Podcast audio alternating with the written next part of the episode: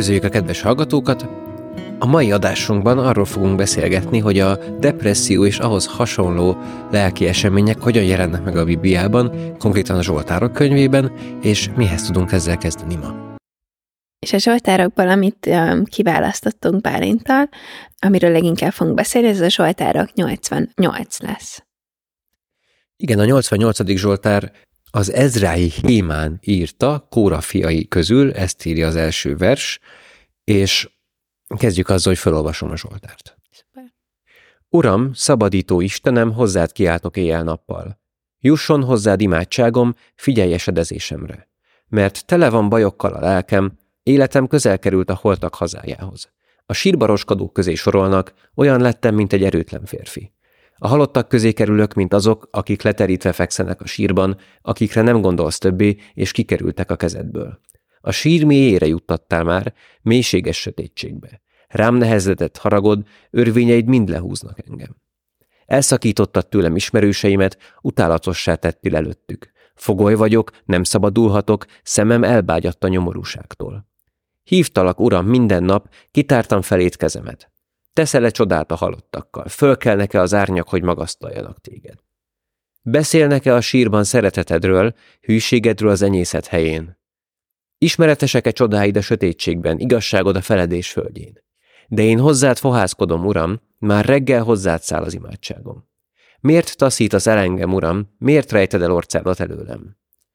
Nyomorult és beteg vagyok ifjúságom óta, rettegek tőled, tanácstalan vagyok. Rám zúdult izzó haragod, rettentő csapásaid megsemmisítenek. Körülvesznek minden nap, mind az árvíz, teljesen bekerítenek engem. Elszakítottad tőlem jó barátaimat, már csak a sötétség ismer engem. Nekem így az jut először eszembe kérdésként, hogy szerinted így mit él meg a Zsoltáros, és aztán majd szívesen rátérnék arra, hogy ez miben hasonlít a depresszióhoz. Hát szerintem, aki ezt elolvassa, annak az a kép alakul ki a fejében, hogy ennek a Zsoltárosnak valahogy így nagyon sok különböző baja van. Ugye egyrészt azt látjuk, hogy beteg testileg, közben lelkileg is sok baja van, azt mondja, hogy tele van bajokkal a lelkem, úgy érzi, hogy közel van a halálhoz, emberileg elszigetelődött, elszakította tőlem ismerőseimet, és közben még azt gondolja, hogy az Istennel való kapcsolata is rossz, hogy Uram, miért rejted el orcádat előlem? Rettegek tőle, rám zúdult izzó haragod. Szóval a testi egészsége, a lelki egészsége, a kapcsolati egészsége és az Istennel való viszonya is úgy érzi legalábbis, hogy krízisben van.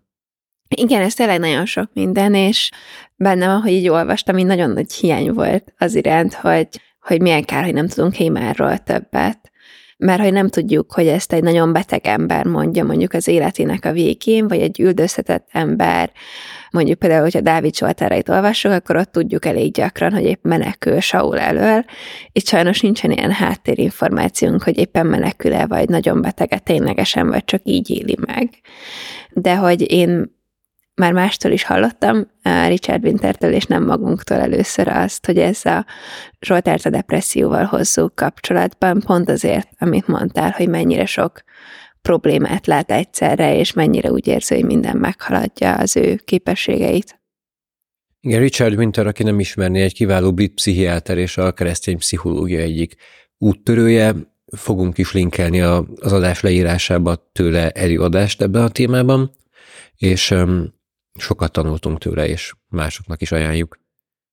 Winterről még annyit, hogy van előadása, ami um, lelkipásztoroknak szól, és szerintem az így egyszerű keresztényekként is nagyon jól használható, nem csak lelkipásztorokként, mert mindannyian azért ott vagyunk egy gyülekezetben, és más tagokkal együtt vagyunk, akiknek akár lehet depresszió, vagy más ehhez hasonló nehézsége, és ő abban segít, hogy hogyan tudunk ezek a mellett az emberek mellett ott lenni, mint támogatók, és van olyan videója, aminek a hossza lehet, hogy többeknek ijesztő lehet, ami inkább arról szól, hogy milyennek a biológiai háttere, illetve a Bibliában milyen példákat teszünk, de az is nagyon izgalmas, hogy valaki egyszerre az orvosi hátterét is érti, illetve a bibliai keresztény hátterét is. És hogy látod, hogy hogyan jelenik meg a depresszió, vagy mi az abban a Zsoltában, ami emlékeztet a depressziós tünetekre? Uh-huh. Hát, hogyha abból indulunk ki, hogy nem biztos, hogy ebből minden valós, tehát abból például, hogy, hogy a halálhoz közel érzi magát, akkor ez egy elég gyakori állapot depresszióban is, hogy az ember úgy érzi, hogy kilátástalan már a jelen, és valójában innen már nincs jobb út kifele, mint az, hogy meghalni. Illetve az, amit később mond, hogy elszakítottad tőlem ismerőseimet, és utálatossá tettél, tehát az, hogy saját magára úgy gondol, mint ami utálatos, és, és elszigetelődik így igazából a barátoktól, vagy a családtól valaki azáltal, um, hogy egy ilyen lelki nehézsége van, az is nagyon gyakori. Igen, és azzal kezdted, hogyha azt feltételezzük, hogy ez nem teljesen így van, vagy nem teljesen reális, szerintem ez nem egy önkényes feltételezés, nem megvádoljuk itt a Biblia szerzőjét, látjuk azt a Zsoltára könyvében, hogy nagyon sok, nagyon zűrös érzelmi reakciót megörökít, és szerintem azért elég valószínű, hogy ennyi csapás egyszerre egy embert legtöbbször nem ér.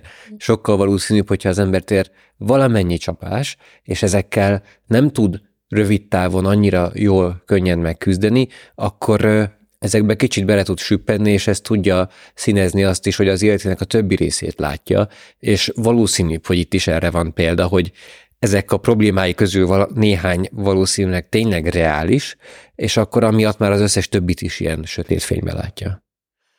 Annyira jó, hogy ezt így leírtad um, hétköznapi nyelven, mert a pszichológia ezt úgy nevezi, hogy katasztrofizáció, és szerintem azért érdemes egy picit megérteni, mert azt gondolom legalábbis, hogy nagyon sokunk életében jelen van, és ehhez nem kell se soltárosnak lenni, se depressziósnak lenni, hogy amikor bekerülünk egy helyzetbe, akkor gyakran az jusson eszünkbe, hogy na, ennek nincs jó megoldása, vagy innen jól ki nem tudok jönni, vagy ez biztos, hogy elbukom, nekem ehhez biztos, hogy nem lesz erőm, és ez vonatkozhat saját magunkra is az a leíró gondolat, vagy vonatkozhat mondjuk a helyzetre is, hogy ezt ő biztosan nem tudja megérteni, ő soha nem volt ilyen mélyen, lehetetlen, hogy ő velem azonosulni tudjon, és hogy ilyenkor mindig a legrosszabbat gondoljuk, és nem csak, hogy elképzeljük, hanem, hogy így van egy ilyen meggyőződésünk is, hogy az a legvalószínűbb, hogy az lesz.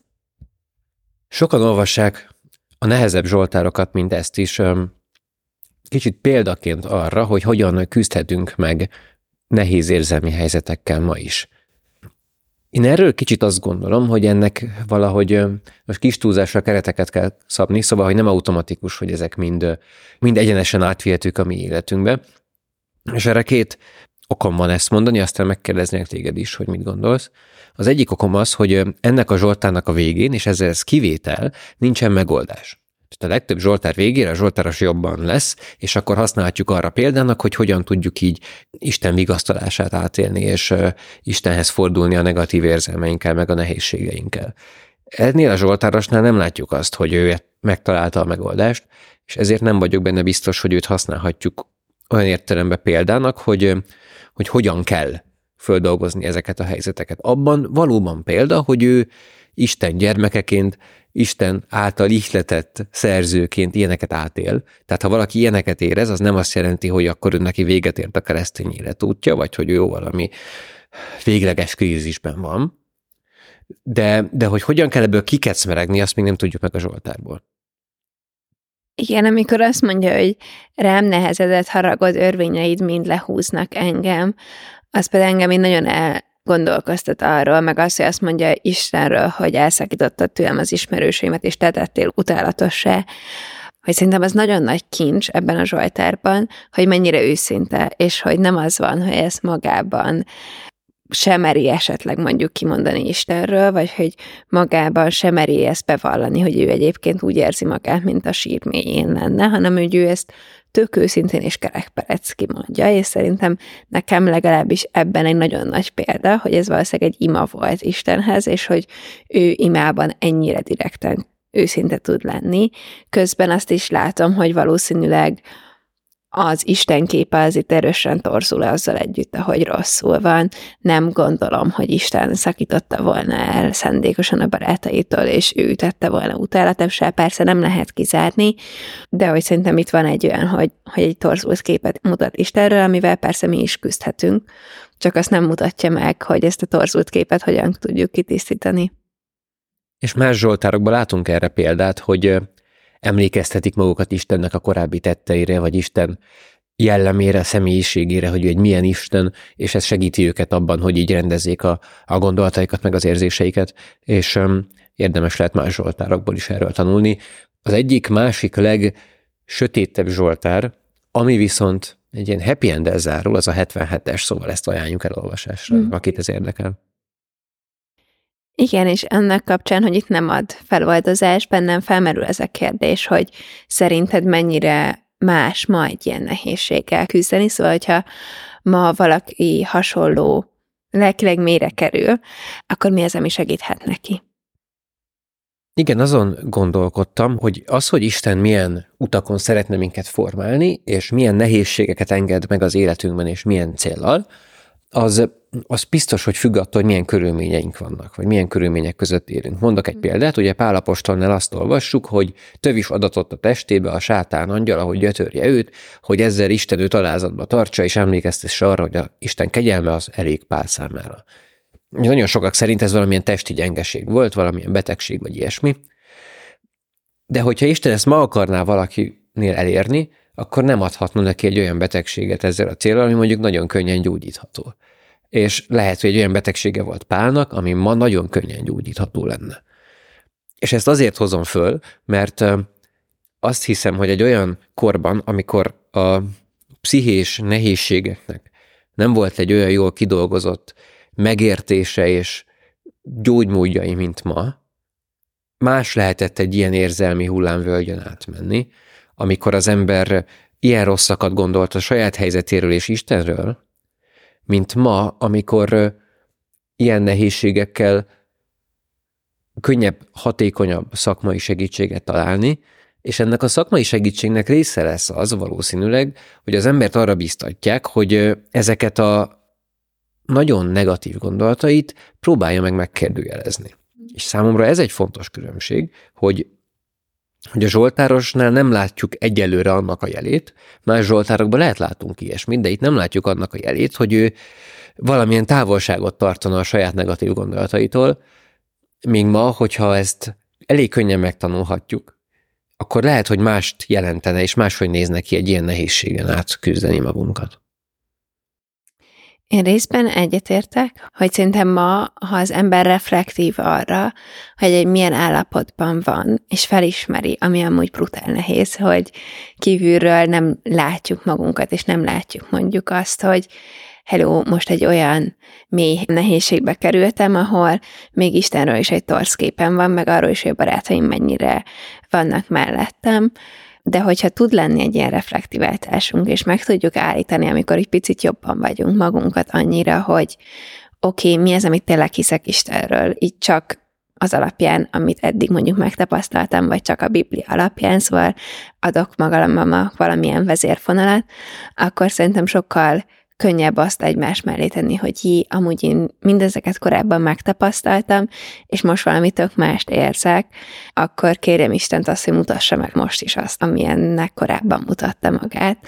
És hogyha már egy ilyen szívvel megyek, hogy hogy nyitott vagyok, és, és mutasd meg, Uram, akkor szerintem sokkal könnyebb pozitívan lezárni a Zsoltást, szóval saját um, nehézségünkbe kicsit realitást csempészni, mint akkor, hogyha, hogyha ez eszünkbe se jut, hogy egyébként mit gondolunk Istenről.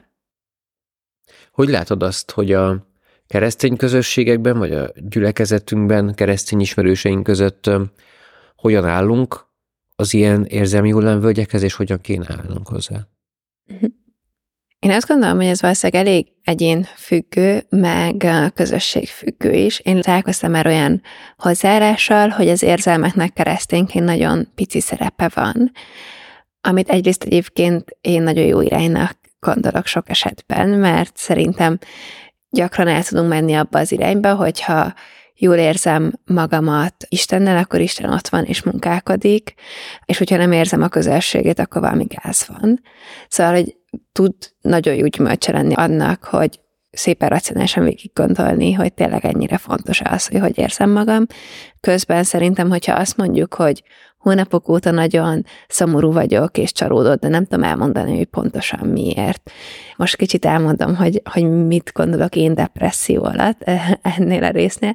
Szóval, hogyha mondjuk ilyen csalódottság van bennem, vagy szomorúság, és mondjuk akár nem is ismerem pontosan az okát, vagy így nem látom, vagy nagyon kevés energiám van, és nagyon fáradt vagyok, akkor szerintem azt érdemes észrevenni, hogy itt nem önzőségről van szó, ha azt mondom, hogy már pedig itt van az érzelmeknek szerepe, mert az, hogyha két hónapja megerőltetés nekem azt, hogy, hogy mosolyogni a többiekre és bátorítani a többieket, mert én, hogy én magamat nagyon rosszul érzem, akkor ott szerintem nem önzőség, vagy nem Bibliával ellenes azt mondani, hogy ennek lehet jelentősége, és ezzel érdemes lehet foglalkozni. Szerintem az a kérdés, ami megosztóbb ezzel kapcsolatban, az az, hogy hogyan kell ezzel foglalkozni, vagy milyen keretbe helyezhetjük azt, amikor, amikor ilyen küzdelmeink vannak.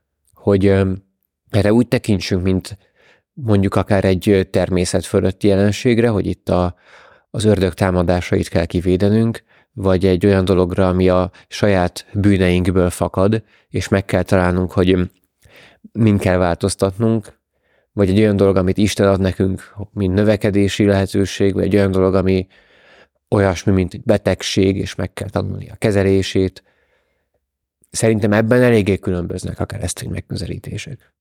Mindjárt vissza fogok kérdezni, hogy te mit gondolsz. Előtte annyit mondanék el még a depresszió kapcsán, csak hogy kicsit keretbe helyezzem, hogy szerintem a depresszió nagyon sok módon néz ki. Kinézhet úgy is, hogy nagyon gyakran azt érzem, hogy fáradt vagyok, pedig amúgy elég mennyiségűt alszom meg, odafigyelek arra, hogy mondjuk legyen kikapcsolódásra időm, és kinézhet úgy is, hogy annyira rossz kedvem van, és semminek semmi értelmét nem látom, hogy, hogy nem mentem napok óta ki a lakásból, pedig amúgy lett volna dolgom. És a kettő között szerintem érezzük, hogy van egy különbség, és hogy nagyon-nagyon sok arca lehet a depressziónak, és itt is mondanám, hogy Richard Wintert azért is érdemes hallgatni, mert ő maga is küzdött depresszióval, és el tudja azt mondani, hogy ennek mennyire sokféle arca lehet. És ahogy viszont nem nézhet ki, amit ki akartam emelni, hogy amikor azt mondjuk a másikra, hogy olyan depisen nézel ki, vagy depis a hangulatod azért vagy ilyen kötözködős, azt szerintem egy teljesen más értelmében használjuk. Ilyenkor szerintem arra szoktunk gondolni, hogy olyan szomorkásnak tűnsz, mi újság veled, és nem arra, hogy, hogy te itt egy komolyabb, hosszabban tartó állapottal küzdesz, és ezt szerintem érdemes megkülönböztetni, hogy, hogy az egyik esetben szerintem csak szomorúak vagyunk, és mindenki szomorú, a másik esetben meg lehet, hogy ezzel foglalkozni érdemes.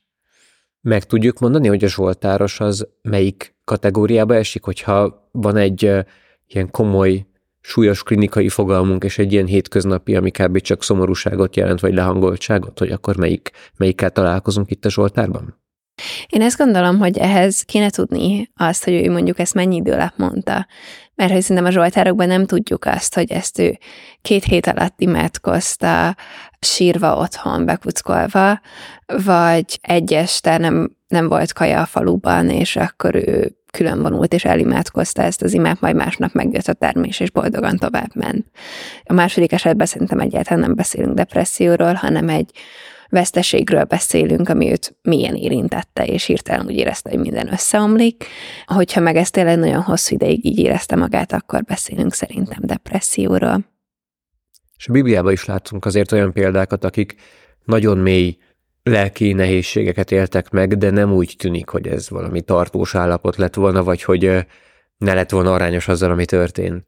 Hát ezt látjuk Jobbnál, vagy Jeremiásnál, Jeremiás siralmaiban, ahol leírja, hogy mit él át, miután Jeruzsálemet elpusztították.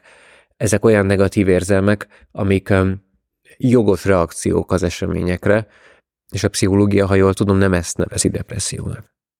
Nem, a pszichológia ezt leginkább vesztességnek, vagy esetleg traumafeldolgozásnak gondolja, ami egy teljesen érthető reakció, és itt nem azt mondom, hogy a depresszió nem érthető, csak hogy a depresszióról azt gondolja a pszichológia, hogy ez már egy mentális betegség, ami így rosszul hangzik, de szerintem abban segít, hogy el tudjuk attól különíteni, hogy ezzel érdemes foglalkozni, vannak rá javaslatok, vannak rá orvosi javaslatok is, meg pszichológiai javaslatok is, és nem arról van szó, hogy egy este szomorú vagyok, és nem találom, hogy ki tudna felvittíteni igen, a mentális betegség fogalomról lehet egyszer majd kéne bővebben is beszélni.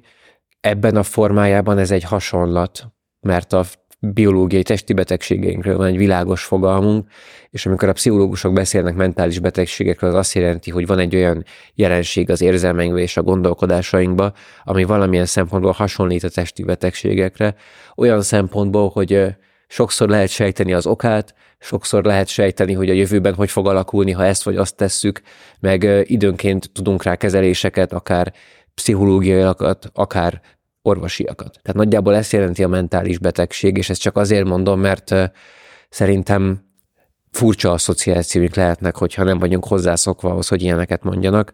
Ez nem feltétlenül azt jelenti, hogy pontosan úgy kell gondolkodni a lelki életünkről, mint a testiről. A mentális betegség kapcsán még annyit akartam elmondani, hogy szerintem nagyon gyakran azt tudjuk gondolni, hogy ezek ilyen nagyon ritka problémák, amik nem tudom, a bolondházban lévőkkel történik meg, és ott kicsit előhoznám azt, hogy nagyon sok ember küzd ezzel, szóval ha valaki úgy hallgatja ezt, hogy felmerül benne a kérdés, hogy vajon nekem volt-e, vagy barátomnak van-e ilyenje, akkor így ez nem egy nagyon különleges gondolat. A gyakoriságáról azt tudjuk Magyarországon, hogy nagyjából minden tizedik ember érintett depresszióval, szóval, hogy élt meg már olyat, hogy nagyon fáradékony volt, nagyon elnyúlóan volt rossz kedve, és ez ellen nem tudott tenni, és nem tudta megfogni az okát, nagyon kevés energiája volt, és egyébként azért is tartozik ez, ez a orvosi betegségek közé, mert hogy valamennyire értjük már a hormonális részét, bár még nem annyira pontosan, és ennek megfelelően van olyan állapot, amikor gyógyszert szoktak felírni, és ez a orvosi részének a megfelelője, de én visszatérnék ahhoz a kérdésedhez, amit feltettél, hogy mennyire gondoljuk azt, hogy, hogy ez bűn, vagy mennyire gondoljuk azt, hogy ez egy kihívás, vagy egy próba, ami elej Isten állít, és akkor először neked dobom a lábadát, aztán mondtam én is, hogy mit gondolok. Szerintem minden helyzetről, ami történik velünk, és nem egyértelmű csoda, tehát megmagyarázhatatlan természet fölötti beavatkozás, annak kereshetjük a természetes okait is, meg azt is, hogy hogy milyen kísértések vannak benne, meg hogy Isten mire akarhatja használni, és ezek a legtöbb esetben nem zárják ki egymást. Amikor azt olvassuk a Sámuel könyvében és a Krónikák könyvében, hogy hogy Dávid király népszámlálás rendelt el, az egyik könyvben azt olvasó, hogy Isten indította erre, a másikban, hogy a sátán indította erre, és mindkettő igaz. Van ilyen, és nem mindig kell megpróbálnunk megmondani, hogy melyik az igaz, mert ez sokszor egy fölösleges szembeállítás. És emellett, amikor eltörjük a lábunkat, az lehet azért van, mert rosszul egyensúlyoztunk a biciklivel. Tehát akkor se kell feltétlenül egyik irányba se eldönteni.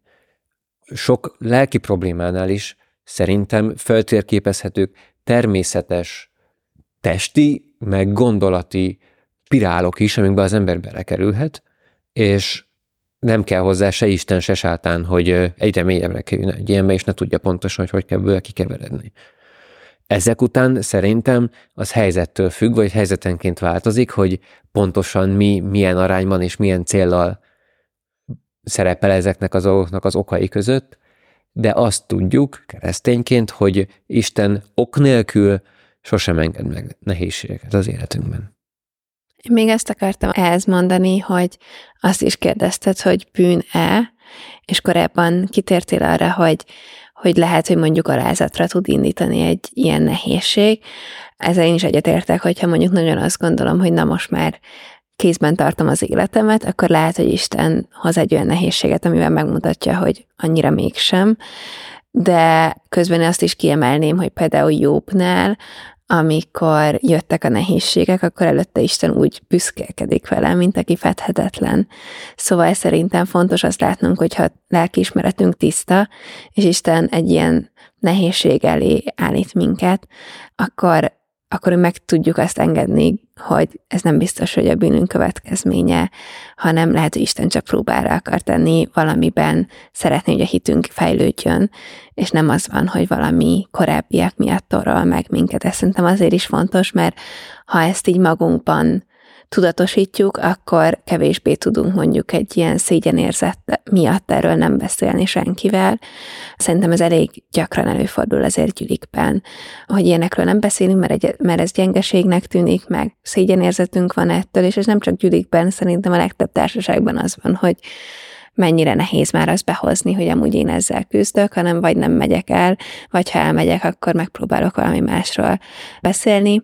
És én ezt itt bátorítanám, hogy szerintem, hogyha valaki erről tud beszélni, akkor akár ha mi vagyunk azok, akik beszél, akár hogyha valaki megnyílik nekünk, akkor azt vegyük észre, hogy ez nem gyengeség, hanem mekkora erő van valakiben, és mennyire bízhat Istenben, hogyha ennyire, ennyire megmutatja a gyengeségeit nekünk. Pálapostól is azt mondta, hogy ő dicsekszik a gyengeségeivel ugyanebben a szövegkörnyezetben, mert Isten azáltal tudja megmutatni, hogy, hogy ő az, aki elvégzi a nagy dolgokat, nem pedig a saját tehetsége vagy saját képességei által. Bennem az lenne egy még kérdés, hogy te hogy látod, hogyha valaki keresztényként küzd ezzel a nehézséggel, akkor hogyan segíthet a keresztény hite ebben? Szerintem sok ember számára ma a világ az egy végső soron reménytelen hely, és ebben igaza van. Mármint, hogy a saját szempontjából. Tehát itt bejönnek azok a világnézeti kérdések, amikről már a legelején beszéltünk, hogy aki számára a világ az egy hosszú távon értelmetlen, személytelen, tartalmatlan dolog, és csak az a kérdés, hogy melyik csillag, melyik másikat szomszédos csillagot fogja fölemészteni és összeroppantani, abban nincs sok reménykedni való, megtehetjük azt, hogy a néhány évtizedünket megpróbáljuk minél vidámabban eltölteni, de ennél nagyobb perspektíva nincs benne. És ezért világiként sokszor aránylag felületes, vagy nagyon szubjektív dolgokra kell támaszkodnunk ahhoz, hogy megpróbáljuk motiválni magunkat, vagy jobb hangulatra deríteni magunkat, és ehhez képest keresztényként azt kell tennünk, hogy megpróbálunk a, a valóságra, az igazságra egy jobb rálátást kapni és fölismerni, hogy amikor olyan érzelmeink, meg gondolataink vannak, mint a Zsoltárosnak, akkor nem nagyon valóságosak és őszinték és, és egyenesek vagyunk, mint ahogy egyes ateista gondolkodók ilyenkor érzik, hogy, a, hogy az az igazi szembenézés a valósággal, amikor szembesülünk azzal, hogy milyen értelmetlen és reménytelen, hanem, hanem akkor kerülünk torsz helyzetben, akkor csapjuk be magunkat, és ha emlékeztetjük magunkat arra, hogy milyen Isten, mit tett értünk, és mire akar minket használni, akkor szembesülünk azzal, hogy minden forrásunk megvan ahhoz, hogy, hogy ezeket a torzításainkat korlátozzuk, vagy korrigáljuk, és szembesülünk azzal is, hogy hit kell hozzá. Hogy hit nélkül nagyon nehéz támaszkodni ezekre, mint erőforrásokra, ez csak egy plusz dolog, ami ott lebeg, de ha nem tudjuk ezt megragadni, mint tényt, mint olyan dolgot, amire építkezni tudunk, akkor sokkal nehezebb lesz az, hogy kikecmeregjünk egy ilyen helyzetből. Ez jelentheti azt is, hogy Isten szeretné, ha fölismernénk, hogy mennyire tudunk támaszkodni ezekre az igazságokra, és mennyire csak aláírjuk, meg elénekeljük vasárnaponként, és mennyire igaz az, hogy áthatja az érzelmünket, meg a gondolkodásunkat. És ha azt tapasztaljuk, hogy még nem igazán, akkor ez egy jó növekedési lehetőség. Szerintem nagyon fontos, amit mondasz, és a depresszió kapcsán nagyon gyakran az szokott előjönni azoktól, akik ezzel küzdenek, hogy azt látják, hogy nincs az életnek értelme. És szerintem ez egy nagyon mély beszélgetés indító lehet, akár azok között, akik egyik vallásra követik, hogy akkor mi az életnek a valódi értelme, de az, aki ezzel tényleg küzd, annak az egy ilyen nagyon nagy fájdalom lehet, és szerintem az keresztényként egy tök nagy erőforrás, hogy ha mondjuk még nekünk nincs is meg az a reflektivitásunk, hogy rögtön eszünkbe jusson, hogy amúgy mit mond a Biblia, simán lehet, hogyha elmegyünk a gyülekezetbe, akkor ott találkozunk valakivel, aki egyszerre tud velünk megértő lenni, és leülni mellénk, és átérezni a nehézségünket, és közben emlékeztetni arra, hogy, hogy egyébként um, Isten jó tervezett velünk, és hogy van egy nagy terve az örök élettel. És az nagyon érdekes, hogy a pszichológia mind a hálaadás szerepét már nagyon kiemeli, majd lehet, hogy erről fogunk bővebben is beszélni, szóval már nagyon bizonyított az, hogy mennyire fontos rendszeresen hálát adni, és erre ilyen pszichológiai gyakorlatok is vannak, mind a, az, hogy a bűneinket saját magunknak meg tudjuk bocsájtani, azt is kimutatja, hogy mennyire fontos. És szerintem keresztényként az, hogy hisszük azt, hogy van igazi bűnbocsánat, és van feloldozás, az is nagyon tud segíteni abban, hogyha valami miatt egy ilyen negatív gondolat van a fejünkben, hogy már pedig ezt soha senki nem fogja felülírni, soha semmi nem fogja megbocsájtani, akkor keresztényként van egy olyan válasz, hogy de igen, és hogy ez egy valós válasz, amit tényleg el tudunk hinni. Nagyon jó, amit mondtál arról, hogy keresztényként van lehetőségünk egymást bátorítani, meg emlékeztetni ezekre az igazságokra, és időnként van egy olyan klisé keresztények között, hogy igeverseket egymáshoz vagdosni, amikor a másik nagy nehézségeken megy át, az egy ilyen felületes és érzéketlen dolog. És ha elég normálisak és körültekintőek, és nem tudom milyenek vagyunk, akkor ezt nem csináljuk. De szerintem ebben valami egyensúlyt érdemes keresni, mert az egy óriási ajándék, hogy nekünk ilyen vigasztaló igazságok adattak meg, és erre jó dolog emlékeztetni egymást, csak kell hozzá bölcsesség meg tapintat, hogy ezt mikor és hogyan és milyen mennyiségben tesszük.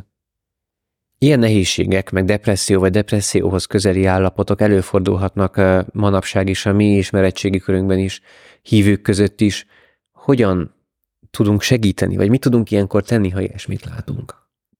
Mit tudunk tenni? Szerintem az egyik, hogy legyünk őszinték, és mind saját magunkkal, mind Istennel, ebben a Zsoltárok szerintem nagyon-nagyon jó példa, mind a gyűlis barátainkkal, vagy családtagjainkkal, akikben tényleg meg tudunk bízni.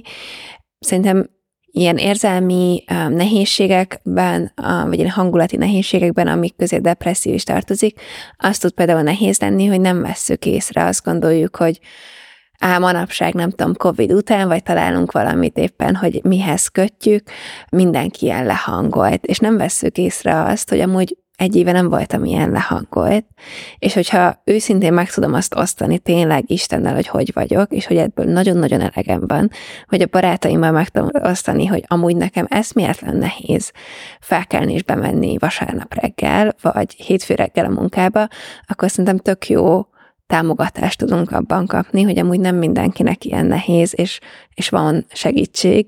Egyrészt van segítség szerintem a legtöbb gyűliben, és ez nagyon király, másrészt van szakmai segítség is. A szakmai segítségről annyit szerettem volna elmondani, csak ilyen megjegyzésként azoknak, akik ezen gondolkoznak, hogy a legjobban talán akkor jártok, hogyha ez felmerül bennetek a klinikai szakpszichológushoz jelentkeztek be, és ez én azt gondolom, hogy nem azért van, mert ő többet fog elkérni, és, és ezáltal többet adakozhattok valakinek, hanem azért van, mert ő az, aki tényleg sokat tanult arról, hogy mi a depresszió, és a saját tapasztalatból is tudom, hogy egy sima egyetemi oktatásban erről annyira nem tanulunk sokat, viszont az, akinek ez van a neve mellett, ő tényleg sokat tanult róla, és, és tutibb a tudása. Mit mondanál annak a kereszténynek, aki úgy érzi, hogy az, hogy ő egy ilyen problémával pszichológushoz menjen, az, az annak az elismerése lenne, hogy az ő Istennel való kapcsolata nem elég ahhoz, hogy rendezze az érzelmi életét. Én azt gondolom, hogy, hogy Isten nagyon sok mindent tud használni, és hogy el tudok menni úgy pszichológushoz, hogy Istennél becsaptam előtte az ajtót, és azt mondtam, hogy na jó, ha te nem, akkor tudod mit keresek valakit, és majd ő megoldja, azt gondolom, hogy nagy eséllyel ilyen esetben annyira ez nem lesz hatékony technika, mert ha én előtte becsaptam az ajtót, és Istennel rosszba vagyok, akkor ennek kihatása lesz az életemre és az érzelmi állapotomra is. Viszont ha úgy megyek el, hogy Istenem, te őt is tudod használni abban, hogy jobban megértsem saját magamat, és találják valami kiutat, akkor én azt gondolom, hogy ez egy nagyon jó irány tud lenni, és simán lehet, hogy Isten nagyon nagy áldás fog azon a szakemberen keresztül adni. Nagyon köszönjük, hogy meghallgattátok a mai epizódunkat. Reméljük, hogy áldás volt nektek, és hogyha igen, akkor osszátok meg pár ismerősötökkel, és nem sokára találkozunk. Sziasztok!